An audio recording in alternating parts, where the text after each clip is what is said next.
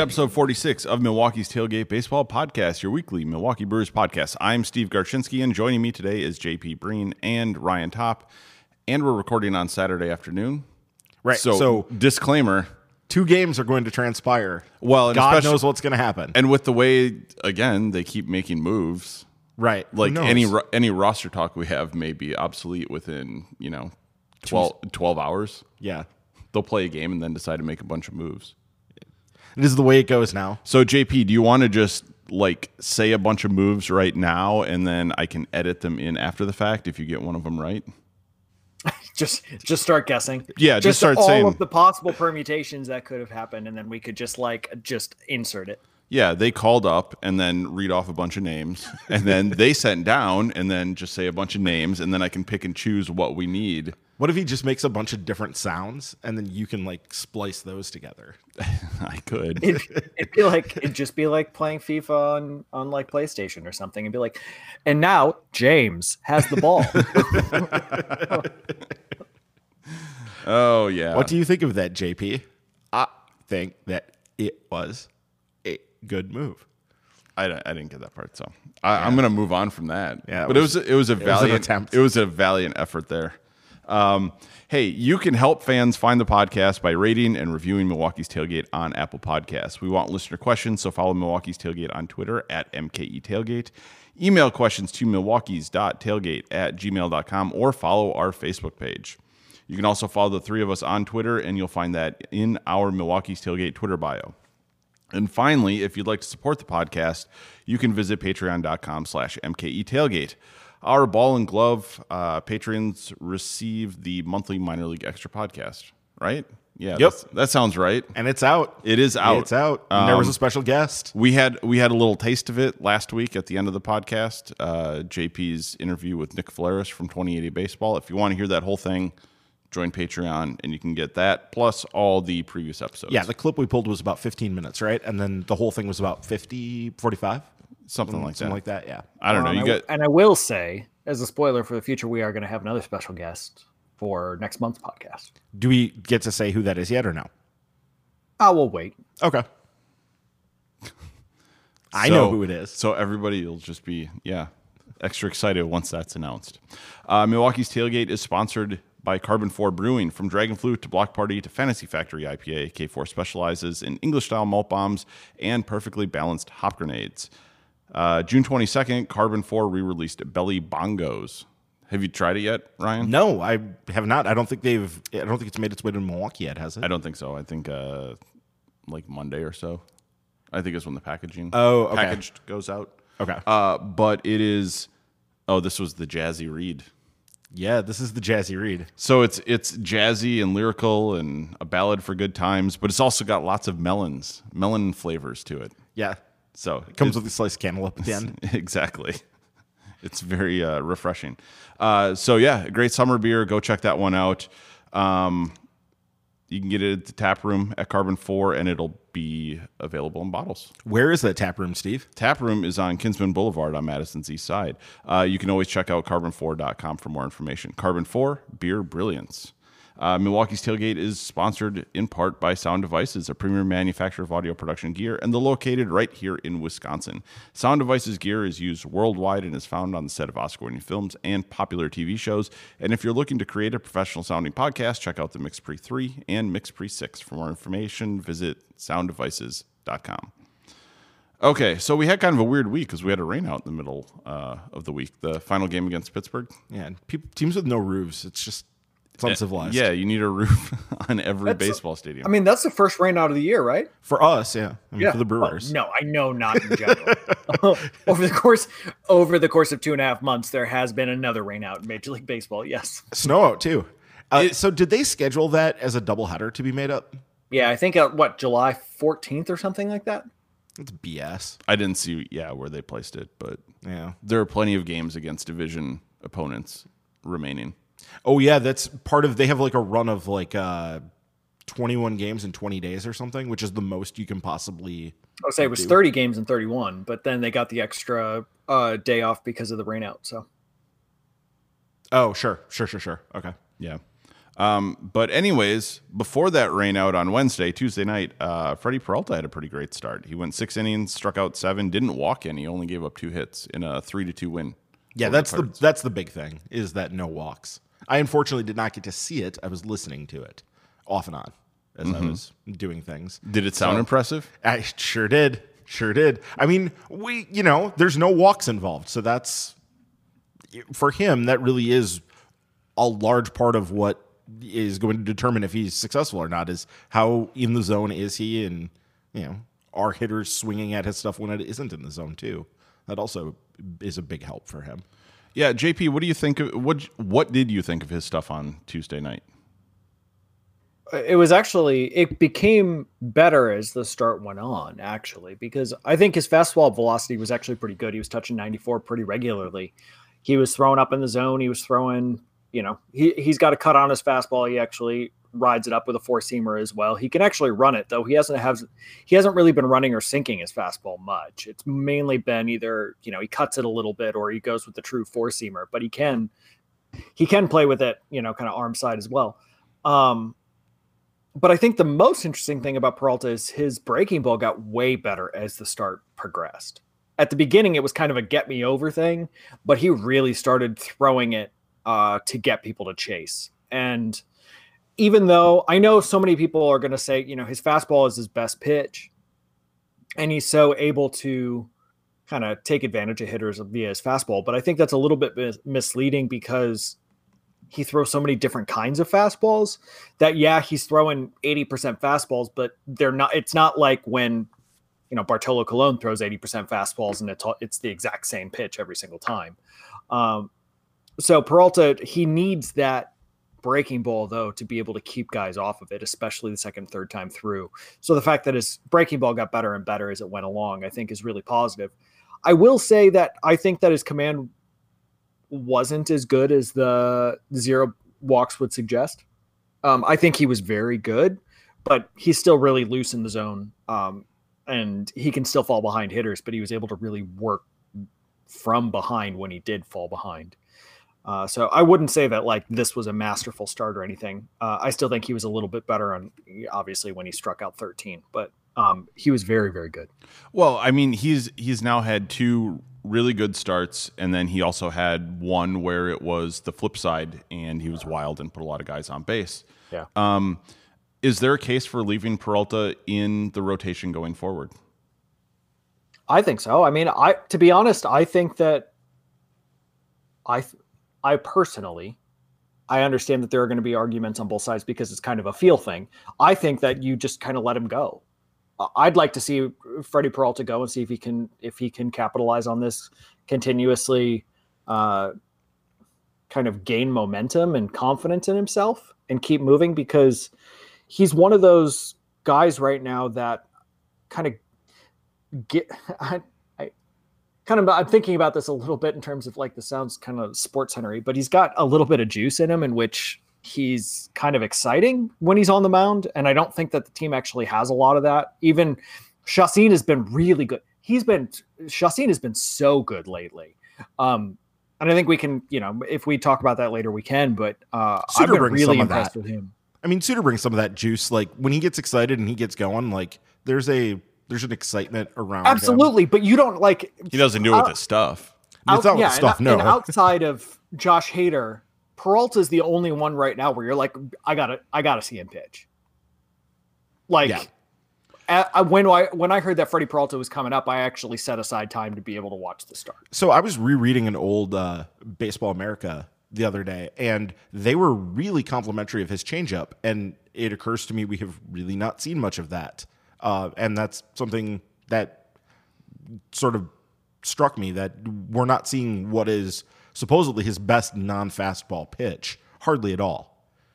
well, he hasn't needed it because his fastball's been so good.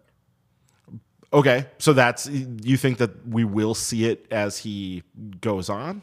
That's if he it- needs it. I think right now he's just being able to say he's being able to basically throw his four seamer high, and then he's able to cut it in on lefty's hands. And right now, I think actually what his curveball is doing is it's more of a vertical break, where before it was kind of a more of a slide piece, but he's able to put a little bit more verticality on it to be able to get lefties out. But right now, I think it's I think his fastball is just that good that he's just he's like I don't I don't need the changeup, so I'm not going to throw it. And he has been throwing the other stuff a little bit more since coming back up. Like this in this last start, he threw it more than he had in his previous starts. So, and it's all obviously very small samples, but he is throwing the curve a bit more and the change as well. So if Peralta stays in the rotation, Ryan, who do you think uh, is the odd man out? Like when like Zach Davies comes back. I maybe nobody. I mean, considering that they have a, a run of games where they're going to be playing just game after game after game, I could see them going to a six man rotation for a, a time. So there isn't necessarily a need to push somebody out. I mean, does that mean Suter gets some starts and he's still available out of the bullpen depending on what the schedule is? No, I don't think necessarily. I think they might just go six man rotation and say, you know, while while there's not these extra off days built in there, and they're going to have that that doubleheader to deal with.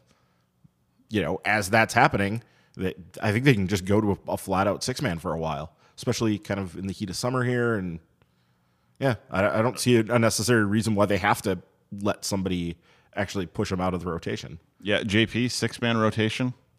No, I'm not a fan of the six man rotation. Uh, they they might. I I I'm not a fan of it though. Um, I think that if if push comes to shove, Freddie Peralta will go down because as again we've seen every single time there's a roster crunch, if you can be sent down, you will. I mean, because there's no good reason why Brandon Woodruff is being sent down either, because he's actually throwing the ball quite well. But it's just where he is right now, and he actually threw the ball really well again on Friday night in the minors.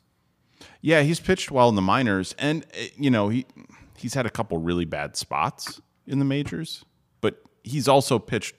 You know, he's had some some good appearances. So now, if you I- I take guess- out that Colorado start, the ERA is under three. And Yeah. that's, you know, I mean, starting in Colorado, you're going to get your head handed to you sometimes. is It's it part just of the gig? is it just the excitement around Peralta that's kind of pushing him ahead at the moment? Does he seem like just more of the potential to be a dominant pitcher? Yeah. Well, and I think also, I mean, in terms of like fan enthusiasm, like why that is. Well, I'm sure they're not. They're not. him. yeah, they're not the making decisions. They're not making decisions on No. fan enthusiasm. No, but I think Peralta does offer a, a certain electricity that you know not a lot of pitchers have, including Brandon Woodruff. So, it, JP is electricity another name for ceiling? He's got a higher ceiling than Woodruff. I mean, maybe I think what Ryan's talking about is more the feeling that he gives to the team right now, right? I mean, and that, Sure. that matters. Um, I think the one thing that Brandon Woodruff has over Peralta is that Woodruff has pitched out of the bullpen and can make that transition. Um, his last two outings in in the majors, uh, you know, he's gone two two perfect innings uh, back in late May, and then June 10th against Philly gave up one hit over four innings, struck out three. Um, I mean, he's been pitching well when he's had an opportunity to come in. It's just been the fact that he again can be sent down.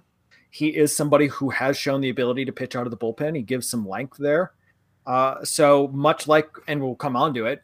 It seems that the team is trying to to play with this with Corbin Burnes, but uh, Brandon Woodruff is somebody else that can transition to the bullpen to be able to give better arms in the big leagues as well. Yeah.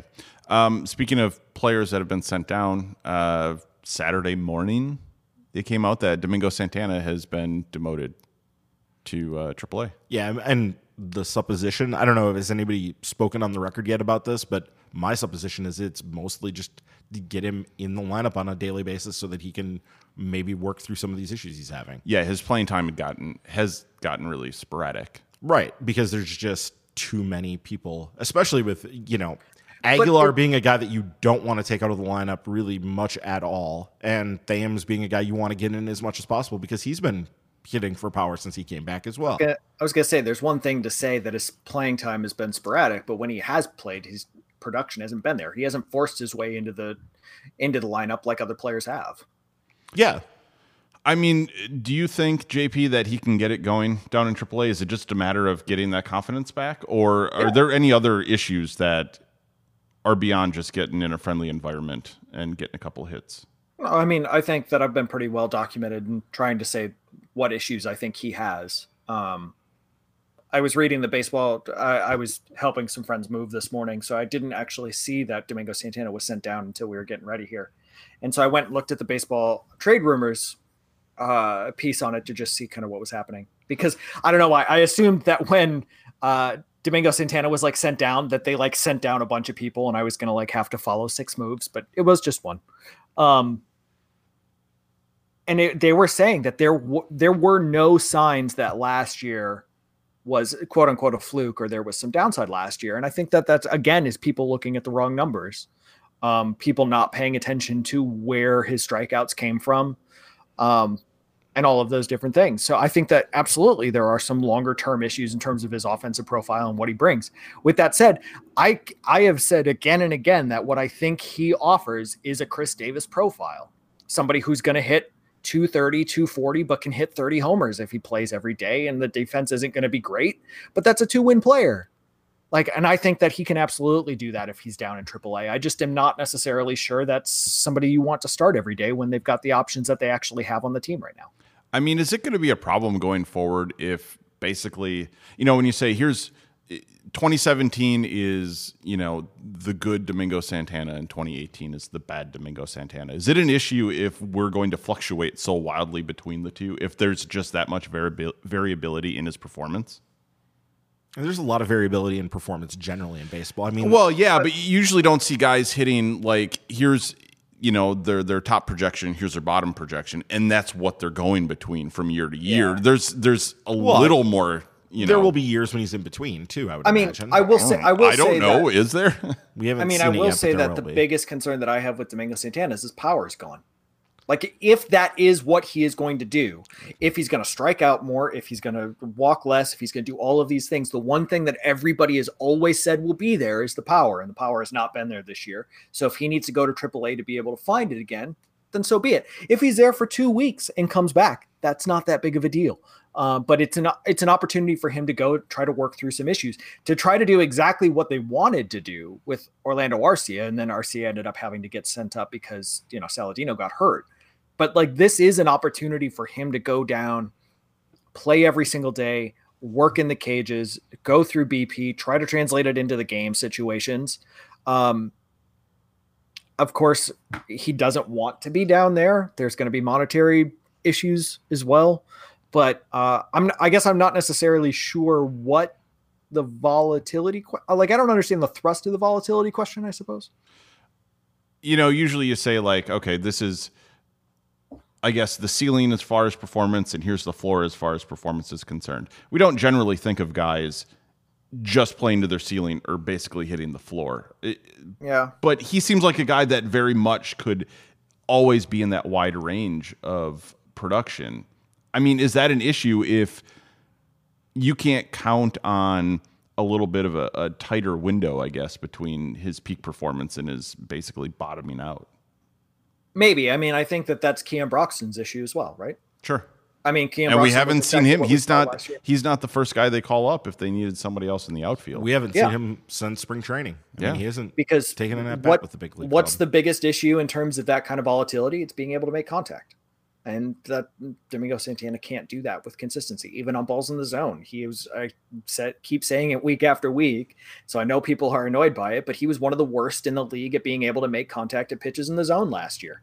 And that's a problem. And when he gets that, I mean, last year it worked because when he did make contact, he was making such prodigious contact with power, which Yeah. is what JP was talking about. He's not doing that this year. And when that piece gets pulled out of a profile like Domingo Santana, the rest of it just doesn't really work. Because he's not offering you defensive value up the middle. It'd be one thing if he was offering you defensive value up the middle, but also his his walks are down as well because guys are not. JP pointed this out last week. Guys aren't as afraid to throw him in the zone right now. Well, yeah, if he keeps swinging and missing on stuff in the zone. Um, okay, with Santana going down, we do have Brad Miller getting the call up. So everyone's uh, savior, Yeah, I guess, in the middle infield. Does this give them the chance potentially to, uh, if Miller starts hitting and Miller shows a capability of playing shortstop, at least passably, does that give them the cover that they need to try to send uh, um, Arcia back down? Well, that was going to be yeah. Part of my question is what do we expect for Miller, and then uh, you know Arcia or Sogard. I mean, are they both guys that are? It's only a matter of time before somebody goes down to the AAA. I mean, I the the problem is, well, I don't know if somebody's going to be like when somebody will be sent down to AAA. But obviously, in the middle infield, once they have opportunities to bring somebody else up, that's going to be the place that they have more bodies, and somebody's going to get sent down there. the The problem with Sogard is Brad Miller. If he's going to come up and play often, he's going to play the strong side of the platoon, which is ostensibly what Sogard brings to the table, right? Because they're both lefties, and so if you're going to have Brad Miller and Sogard both on bless you. Uh, if you're gonna if you're gonna have Brad Miller and uh, I need a sneeze guard. if you're gonna have Brad Miller and Eric Sogard on on the roster, I don't know when Sogard plays because obviously, like it seems to me that the a kind of a soft platoon between uh, or a hard platoon even of Brad Miller and and Orlando Arcia is kind of the best case scenario going forward. And the one thing that I think could actually give them an opportunity to send Arcia down is when Saladino gets healthy. I feel like Brad Miller is basically a Sogard replacement. Yeah, oh, With the- absolutely. with the caveat being that he's not as adept. Sogard's a guy you actually feel good about sending out and playing shortstop, or at least fine. I mean, that's he's not necessarily he's not Arcia out there, but few are. Whereas Miller is probably going to be a, a significant liability at short. I mean, does Arcia basically become the defensive replacement, and Sogard's going to be the odd man out? I think so. it could potentially happen that way, but I'm wondering if they're going to try to take the opportunity to get Arcia back in the minors and see if that does anything. I think it'll all depend on on Saladino's timetable. If Saladino is able to come back in say three weeks, then maybe you just ride with Orlando Arcia as a defensive replacement until Saladino comes back, or you're able to make some kind of move in July. But I mean, Um, Tyler Saladino is probably just like basically Eric Sogard of 2018 anyway. I mean, that's that was Andy's joke, but Well, you ride that out. but the, it but it's fine, and he's but he's right-handed. He can play. He can play capable defense, and he's fine. Like Brad Miller is not going to be like most likely, judging by his past numbers, judging by his defense, unless he's able to like go on a tear. Like he's not going to be great, but he's okay. but And I mean, did the pixie dust already wear off? I mean, did that? on Brad Miller, when no, on on Tyler Oh. Saladino. I don't know, maybe. That's the yeah. I mean, you, I don't know. But the, the thing but- is, Tal- Saladino wasn't bad a couple of years ago either. sure, but he wasn't anywhere near as good as he. No, but the Brewers also, I guess, Brewers. when they actually signed him, like told him that they had done some analytical numbers to show him some things in his swing that able that enabled him to hit for more power than he was with the White Sox, and he actually like implemented them pretty much right away. So I'm not saying that Saladino is like who we saw, but I don't. I'm a little bit more. I think Saladino could be a passable like like bench player in in the majors. Um, and if you can have two passable bench players right now in Brad Miller and Saladino to be a platoon at, at shortstop, and that gives you an opportunity to send Orlando Arcia down to be able to get his you know to get his bat straightened out, like that's not a bad option because right now that's like Orlando Arcia is I would say, have you seen any positive signs from Arcia in the past week? He's still engaged. He's still a good clubhouse presence. He's still really uh he's into everything. Um his his glove still seems to be good, but at the plate, I still think he's obviously changing some things. Um he's doing the thing where he like starts his leg kick pretty much when the ball is coming and he just tries to hang it up there and time it a little bit better. That's different. I don't think that that's necessarily better, but uh, he's clearly trying some things to try to slow his body down a little bit. Yeah, it's it's still tough to watch him up there. They just can't get anything out of him, and it's it's frustrating to see a player that we expected to be at least you know a decent hitting shortstop. and somebody that we saw be a decent yeah, and he has done for a better And- part of what three months. And I think the other thing is he had gotten off to he got he got off to a slow start last season. Sure. So there was a little bit of like, okay, another slow start. You know, at some point we think he can get it going, and the fact that it just keeps looking completely lost of any kind of positive signs. That's frustrating to see. I mean, what you do in a situation like this is you try to get the guy on track as much as possible throughout the early part of the season. You find yourself in a pennant race down the stretch, a guy like that's going to be marginalized. You're going to look for other options, you're going to look for other answers, and that'll just happen as sort of a natural thing. And we've seen Craig Counsell do that yeah, again and again with guys. So, that's not yeah, it, it, sucks, but he's going to get plenty more chances. Even if his playing time does diminish this year, even if this year basically gets written off as a lost year, that doesn't mean that it's a lost career. That his time with the Brewers sure. has to come to an end. Absolutely, that kind right? of thing. Because I mean, I I would say, look back at our last like big time shortstop was Jean Segura, and he came on was really good for his first, you know, that that opening kind of what was it 2013 and then 2014 and 2015 he was basically unplayable. Like he like his he was really struggling to even hit 290 as an on base percentage. His def, his defense was fine but you know not otherworldly uh, but he still had the tools there and i think that orlando arcia still has the bat to ball tools to be able to do it he's just got to you know have an opportunity to figure it out a little bit yeah so uh, friday night the Brewers didn't feel like playing for six innings, and then Jesus Aguilar decided to uh, go and win the game in three innings. That's the rumor I heard. D- did yeah. you go back and see it? We I were we were I, we were a little busy on Friday night. Yeah, we were. Yeah, we were otherwise disposed. But we were getting updates, and then I went. Well, my phone wasn't. Really I went back and I went there. back and rewatched it. Oh, Flair, I saw some clarity highlights. was unbelievable. Yeah, his stuff looked really well his stuff looked good, but it looked like uh, they were also getting a pretty loose uh, strike zone last night as well. Yeah, I mean, I guess, but man, because Guerra was getting when, Guerra was getting calls too. Yeah, I mean, but I'm saying when Flaherty Flaherty was all over the corners, mm-hmm. just and on both sides, he was able to work it into lefties, work it into righties. He was throwing 95 on the black. I mean, he was I know that everybody wants to make it about, you know, well, maybe they don't now because the Brewers won, but everybody was making it about the Brewers hitters for so long. I was like, I don't, I was trying to think of a better pitching performance, like just in terms of how well he was pitching against the Brewers this year. I think Flaherty is the best we saw all year. He was, he was good. Um, Aguilar just keeps hitting though. So well, that, he did. He did even when he just golfs it out. He's still yeah. I mean, he did go through a, a, period there where he wasn't doing much aside from hitting the occasional homer. He went through like a week, week and a half there where it was like. Okay, is that what you're going to harp on?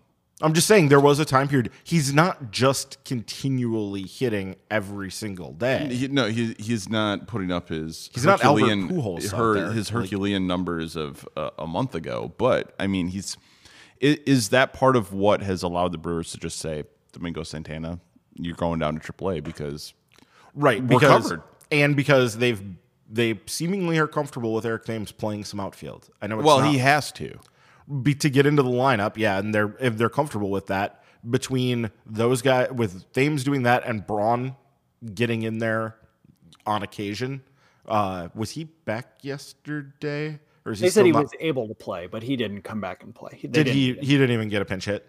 No appearance. Okay, so yeah, I mean, he had, they have to be careful with Braun's thumb. But you know, if they're setting Domingo Santana down, that means they think Braun is good to go. Basically, they're not doing that without having. I think it also means that they feel comfortable with Eric Thames in a corner outfield spot.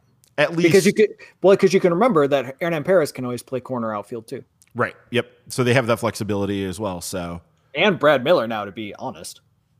Like Brad Miller's played. Brad Miller can play well. everything. Does he catch? Brad, I, I, oh God, I hope so. Oh, can he? Can he pitch? Ooh, maybe we'll get that uh, that game from him. I'm gonna look because we were looking for the Hernan Perez. Yeah, yeah. Uh, he's never caught. That sucks. He's played every other position on the field. So oh, um, he, played, he, hasn't played center field, but he's played every other p- position on the field. Oh, just like little league, right? yeah, we got a little league player uh, getting called up. So, um, but yeah, it was good to see. Uh, you know, the the bullpen continue to pitch well, to get another good start, and they were able to basically come back with the two home runs from Aguilar. Yeah. Just so I don't get any Twitter mentions, I'm sorry. He did play center field in 2015 for 20 games. Go. 20 games. it's, a, it's a wide swath he's cutting. So uh, you know the bullpen after being a little shaky there is looking pretty solid again. Yeah, I mean, And I mean that shaky shaky was they were not like completely shutting down everyone all the time. right, and they had Yeah, one they one weren't the best particular bullpen in the blow up in that that game against the Cubs, the first game of that series, Mm-hmm. where they actually legitimately blew up an extra innings. Matt Yeah. Albers ended up on the DL. That, yeah, but I mean, the bullpen isn't going to throw up zeros all year. Like Jeremy Jeffress is not, you know, going to carry a, a sub one ERA all season. Like that's Jeremy not, Jeffress is unbelievable right now. He is say good, He, he but I'm could saying- carry. He could carry I that was for a gonna say, while. I will say something that everybody is going to hate. I think right now, pure stuff, it might be better than Hader's right now. Well, sure, because a lot of what Hader does is deception. Like a lot I'm, of even, what I'm he including gets. that. I'm saying that the Oh. look that he gives hitters right now might be better than what Hader's offer. It's a spicy meatball, Breen. That is a spicy He's, throw, meatball. he's throwing 97 with movement Yeah, in the strike zone consistently with a really good curveball that he can throw for strikes and a 92 mile an hour splitter. And you talk about somebody who brings the juice. That man brings Like- the juice. Like, what are you supposed to do with a 92 mile an hour splitter?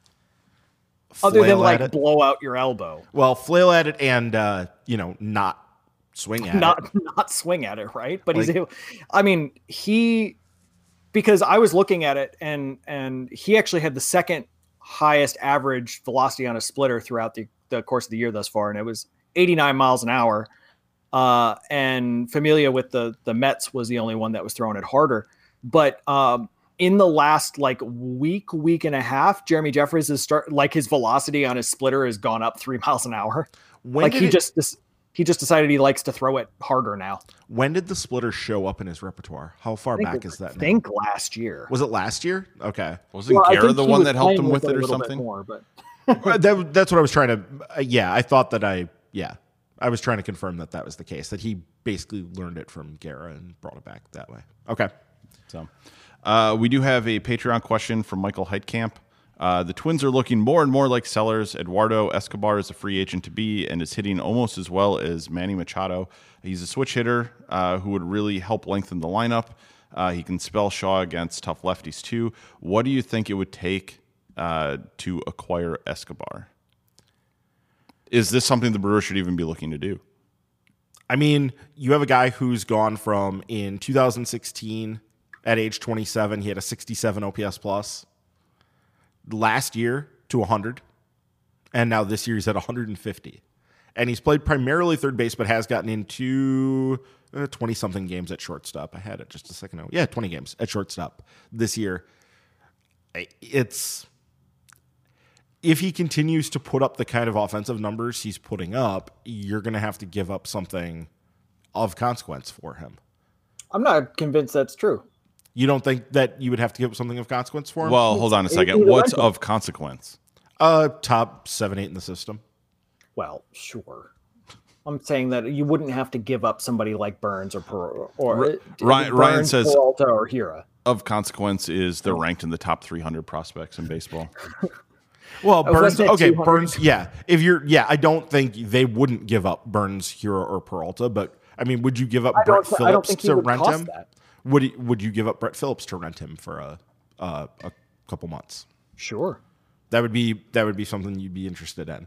I just, I, I mean, mean, the whole I don't. point. thi- I don't think that. I still think that Jed Lowrie is is kind of the piece that I've been looking at. But Eduardo Escobar, somebody who's a rental, somebody who can play multiple positions, somebody who can step in, and he's a switch hitter. I think that's absolutely the kind of bat that they should be looking at for the infield.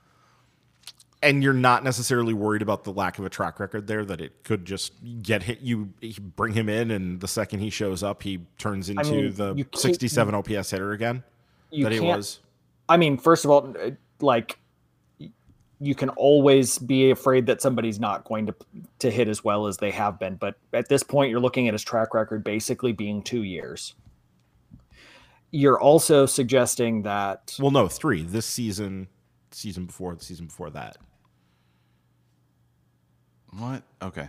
Just No. keep going. okay, so basically his so his uh, OPS plus has been over hundred four out of the last five years. okay yeah I, so- going back further yeah you're right Um, but I, I'm saying that if the criteria is always can you buy somebody that won't have an opportunity or like won't have the threat of like regressing significantly i don't know who's going to be available like that because you're looking at somebody who is like basically a borderline all-star player Right. um who is a rental who is going to be available uh i don't know who that is Yeah, I'd rather do this than right? do Manny Machado. Right. That would be the obvious. one. and so I think that I think that he's absolutely the kind of guy that the Brewers should be looking at. I don't I don't know if this is somebody that they're going to look at. I think that if you do look at the Twins, uh, I've also mentioned that I think Kyle Gibson is somebody that they could look at um, for the starting rotation. well, and who else did he bring up in that? He also mentioned uh, a He reliever, ma- right? mentioned Zach Duke, Oh yeah. Zach Duke. but I don't have think that they need to really bring in another reliever um, unless it's going to be like a high end reliever. But I think that they're basically what they're going to try to do is bring in some good relievers via the system right now. If they're going to add with Corbin Burnes or or Woodruff. You know- Speaking of which, Well, I, no, I was going to ask something else first. Um, you brought up uh, Brett Phillips as a piece to trade.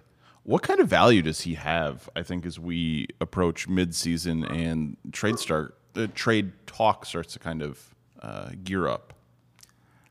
it's hard to say. He's had a disappointing year in AAA. That's yeah, I think it's easy to say he's had a disappointing year in AAA, but he's still just what 23 years old. He's not, you know, you're not talking about a guy who's in his mid 20s here. There's still plenty of time, and there's a lot of talent there. So But is he getting is he getting to the point where he needs to show something in the majors and the longer he doesn't, the more his value just drops because of just what prospect fatigue, I guess. I mean, if he was hitting in the minors, that would help some. But yeah, th- he probably does need to hit in the majors, and the Brewers can't really offer that opportunity. I think the biggest thing for me for Brett Phillips is trying to understand what he is. And what he is is a really good defensive outfielder who can hit for some power. His he's going to strike out. His batting average might not be great, but he can offer speed, defensive capabilities, and I've I've made this. Co- I don't know if you want to call it a comp, but like basically, like uh Ras like Colby Rasmus made a career on having that as his profile. right, and there's also some patience in his profile as well, which dovetails with yeah. what Rasmus. and so I, too. I don't think that Brett Phillips is somebody that you're going to say can be absolutely be a starter, but um, I think that you see a lot of outfielders that are getting 500 plate appearances who don't necessarily offer something that Brett Phillips can offer. he offers the big um, side of the platoon too. He's a Yeah. left-handed hitter, so And and I think that if you're a team that says at worst he's a left-handed fourth outfielder who can play every single position and give you quality defense across the board and he can hit for some power and walk a little bit. And that's the worst case scenario. That's not that bad. The best case scenario is he hits a little bit and then he can access that power and he's actually a starting caliber center fielder.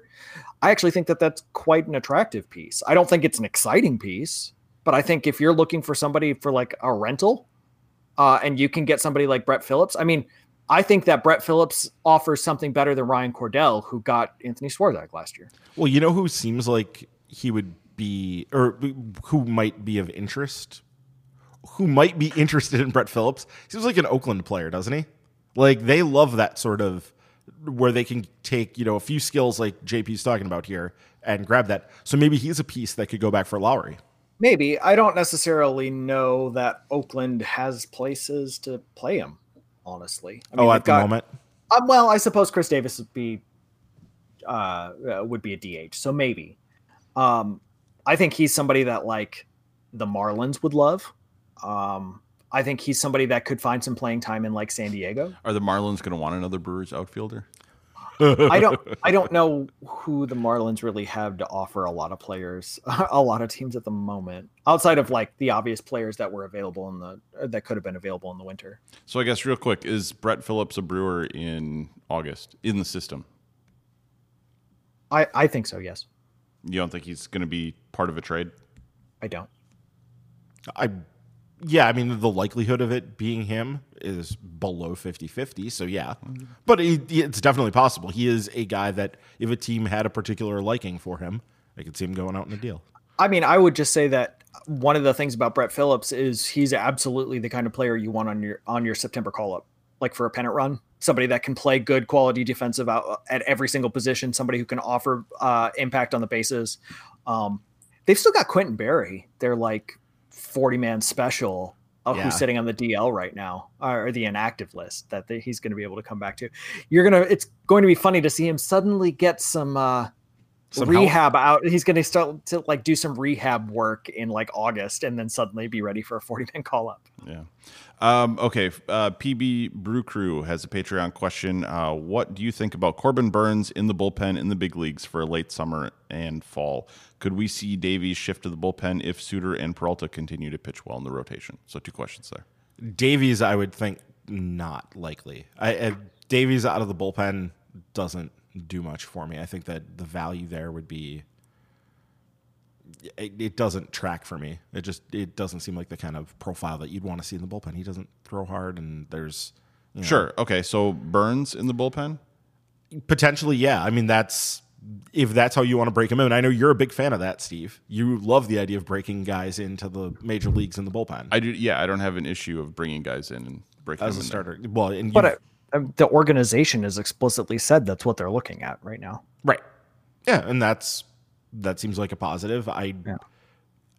I mean, they're playing around with it right now in the minors so that they can see how he adapts to it because it is a different sort of gig and you, it takes a different mentality. People, have, you know, pitchers have talked about that that you do have to adjust to the idea of being in the bullpen and having to sort of be ready all the time as opposed to your entire life is sort of geared around being ready for that one day and then you have the rest of the time to to get ready for that next day. It's So- a different gig mentally. Yeah. JP does does Burnes' stuff profile as a guy who can come out of the bullpen? Yeah, I think so. I think he can throw a lot of like his slider on the uh, on the right day is a is a plus pitch, especially if he can just kind of let it fly.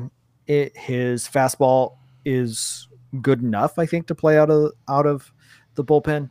He can throw enough strikes. He can give multiple innings, which I think is what they would really look at if they want to bring him in as a reliever. I think they would see him as somebody who could be a multiple inning guy. Um, so yeah, I think that Burnes and Burnes when he was coming out of of St. Mary's actually like had some people were worried he was going to have to move to the bullpen.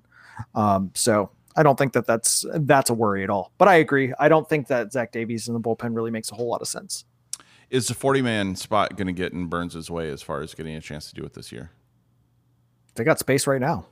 Yeah, and they can continue to shuffle. So, Okay. I mean, it's uh, some of it I think depends on what happens with Jimmy Nelson, you know, i- down the road How are we feeling about Jimmy Nelson right now?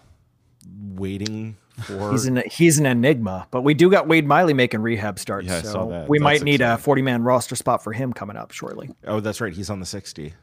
So, yeah, that's eesh. Yeah, we haven't. When was the last time we really got a big update on Nelson? It's been a while, Uh, and I think it's when they were kind of pulling back on. they were pulling is- back on him was the last we heard, which was like I don't know, 3 4 weeks ago now. So, They just uh, in the telecast yesterday they said he's still throwing. Yeah, but he's not throwing. It's only f- uh, flat ground. Yeah, I don't I don't know like much. They're still that. They stretching just said he's still thr he's still throwing. right, and they're increasing the distance long tossing before they would actually put him on a mound. Yeah. So I think best case scenario you're looking at early August at this point. Okay. Yeah. Because even if he goes to and makes rehab starts, he's going to need at least 3 at least 3 starts. And if he's not even pitching off a mound right now and we're almost in July, I mean, I don't necessarily know how quickly you think he can get back. Yeah, I, I think if if you're looking at the Brewers as a playoff team right now, I'm not counting on Jimmy Nelson being a part of that rotation. No, late in the anything season. he would give at this point, I think for this season, you have to look at as a bonus. Well, and if he comes back, what are the chances that he's you know even close to the pitcher he was last season? it's a complete toss up. I think the one thing that I actually heard uh, last week on on one of the telecasts, I think, or I read it somewhere, or I don't know. This information entered my brain somehow. Um, and they said that actually his shoulder injury was not on the throwing side of his shoulder. Like it actually his, you know, they said most throwing injuries happen on like the the inner side of it, and it's actually the the back part of his his shoulder was the part that was injured. So they were a little less worried about it because of that. which is interesting that we haven't really heard much about it. But at the same time, uh, I also don't know anything about anatomy, so maybe that some I was going to say like a- the shoulder some- is hold one on. of those things. Hold on. Okay, so everybody needs to just stop talking about this because at first they thought, well, maybe it's not too bad of a shoulder injury. Then they went in and they were like, oh my god, we had so much stuff to clean up, and now Do you- it's it's on the outside of his Do shoulder. you, want, so do you want me to tell you like my, my secret conspiracy theory? Oh yeah. Because I know because I know that Ryan's all about this. Yeah, Oh yeah. I was gonna say, watch out. You're really opening Pandora's box here. I think they're taking it extra slow because they've been like we don't necessarily need him. I think they're being careful. Sure. They're trying not to push him too fast, which great. I thought That's you were gonna go. you I thought you were gonna go a lot more out there than that. That just yeah, that makes sense. Yeah, but I have no like it's I have no evidence for it. It's just But I thought you were gonna go crazy conspiracy theory. That was just like, eh, I guess. Oh, I sure, took again, out my they're tinfoil hat some- for nothing. I say, yeah, you're right. They- They're actually trying some like conspiracy, or they're actually trying some like uh some new I thought you were gonna say like surgical technique in the back, and he's Yeah, I thought maybe he's he- actually trying to put some like radio signals back there, so No, they no, can no, no, actually no. make it a robotic arm. They were clearly harvesting parts of aliens to put into his shoulder. Oh, I was just gonna say he's actually in Germany right now having some like Kobe Bryant like deep freeze. exactly. So, um, hey, we got a Facebook question from Ted Langer. He asks, Oh my uh, God, Facebook. yes. He says he Ryan, wa- you're in charge of it, and you couldn't even find it. no, yeah, it was. Hey, I'm the one that alerted everybody to its presence, but I couldn't pull it up on my iPad. Congratulations. We had all seen it, but yes, you alerted us. Um, how likely would the Brewers be in trading their top prospect, Keston Hiura, in a potential blockbuster trade at the deadline next month? And that's assuming a trade would require a player of Hiura's caliber. But if it's a blockbuster trade, I would imagine we're going to see somebody like that move. I, you would think if it's yeah, if it's one of the truly elite players out there, which really, who is there? Who out there would you actually trade Keston Hiura for? Would you trade him for anybody who's potentially on the market, like Manny Machado? I was gonna say well, no because no, he's a rental. Um, and he, he and Manny Machado is also not going to require Keston Hiura. Um, because if last year Willie Calhoun was the headline piece going back for Yu Darvish, who was the absolute premium piece coming in as a rental, and and Hiura is better than Willie Calhoun by quite a bit. Um, what I will say is the one person that I think could be on the market hypothetically, though it's the Mets, and the Mets don't do anything that ever makes any sense, is Jacob DeGrom. Right. And I think that that's obviously been what a lot of people have talked about. Um, I do not think that Keston Hiura goes anywhere. I would put the percentage chance at less than like 2%. Yeah, I think it's incredibly unlikely. Ryan, would you do it for a DeGrom? I mean, yeah, but the problem is, like, I would trade Keston Hiura. He's going to for say yes, but then like he's he's going to hedge this so hard and so he he can say yes to something he knows won't happen. because I think that it's going to take so much more than him. I that's where I would you would lose me. Yeah. So you wouldn't. I, if it was if it was a deal that looked like I don't know the Eloy Jimenez deal, like that when when Jimenez went for Quintana, but I mean Degrom's much better than that. So Dylan Cease also, by the way, is now a top 100 prospect. oh, did Cease Cease was the other guy in that? Okay, I maybe more than the I don't know the the Aroldis Chapman deal. I think I mentioned that originally too. By the way, everybody last year who was telling me that I uh, was underselling Quintana and that Quintana was an ace. Congratulations. Quintana's fine. Quintana is very fine. Well, and a lot of his He's, value is he's tied got, up what, in like a 4 3 ERA this year? He's been okay. sure. A lot of his value is tied up in the amount of control. Absolutely. That the That's Cubs absolutely where it's been. It's not been in the fact that he's an ace pitcher. Yeah. Oh no, but I don't think anybody really thought he was. Did people think he was an ace? Yes, Uh, absolutely I- they did. I thought he was more like he's kind of. A, People were at saying best that he's like a good two.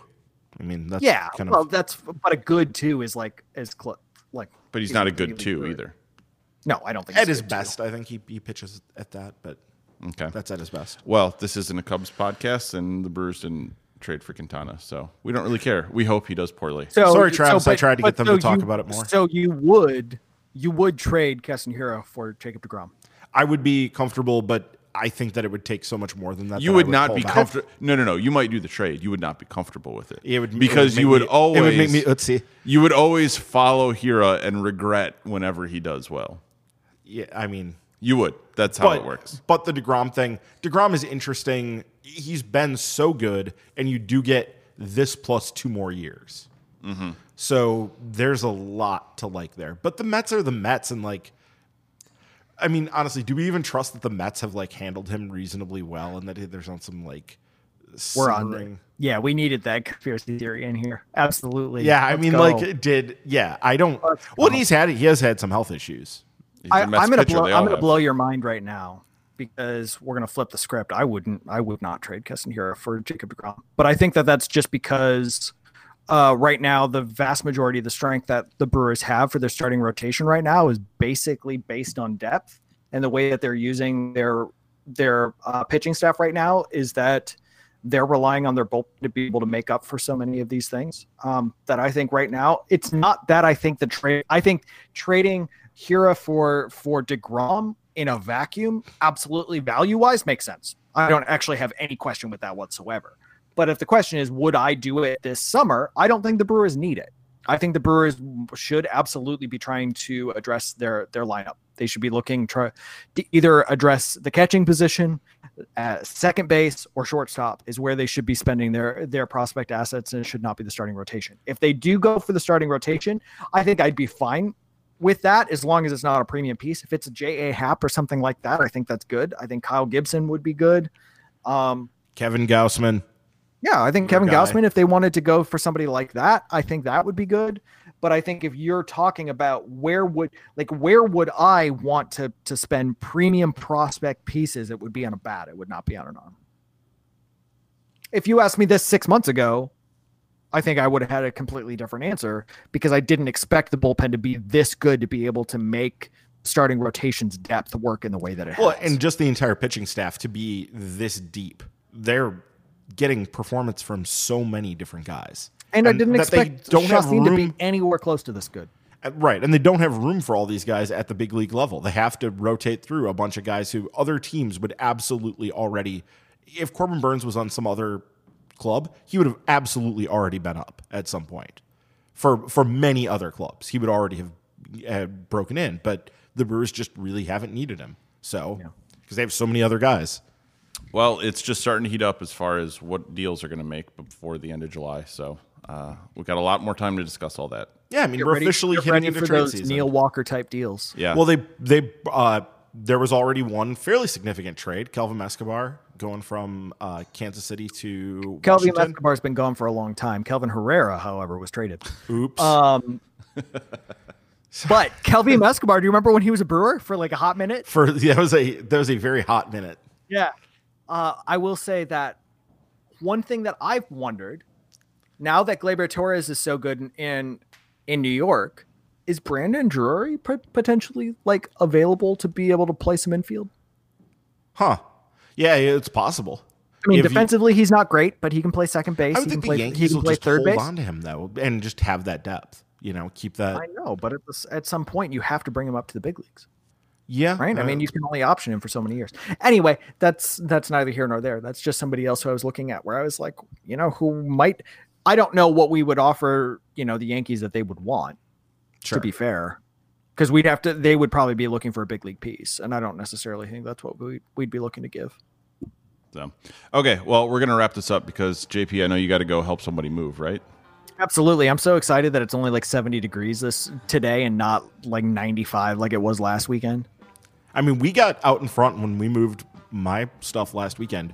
It got really nasty by late afternoon, but when we were done around one, it was fine still. Yeah, it's mm. still okay. So, well, good luck with that. Make sure you put on your weight belt so you don't get any like back injuries or anything like that, right? All the heavy I'll try, I'll try to make sure that I'm not on the DL for the podcast next week. There you go. So uh, that's going to do it for this week's show. You can join our Patreon by visiting patreon.com slash MKE tailgate. Patrons at the ball and glove level will receive the monthly minor league extra podcast. As always, follow us on Twitter at MKE tailgate. You can also submit questions to milwaukee's.tailgate at gmail.com or through our Facebook page for Milwaukee's Tailgate Baseball Podcast. Don't forget to subscribe to the podcast on Apple Podcasts, SoundCloud, Stitcher, Google Play, any of your other favorite uh, podcast apps. We should show up on there. Uh, you can leave reviews and help people find the podcast. So thanks for listening and look for us again next week on Milwaukee's Tailgate.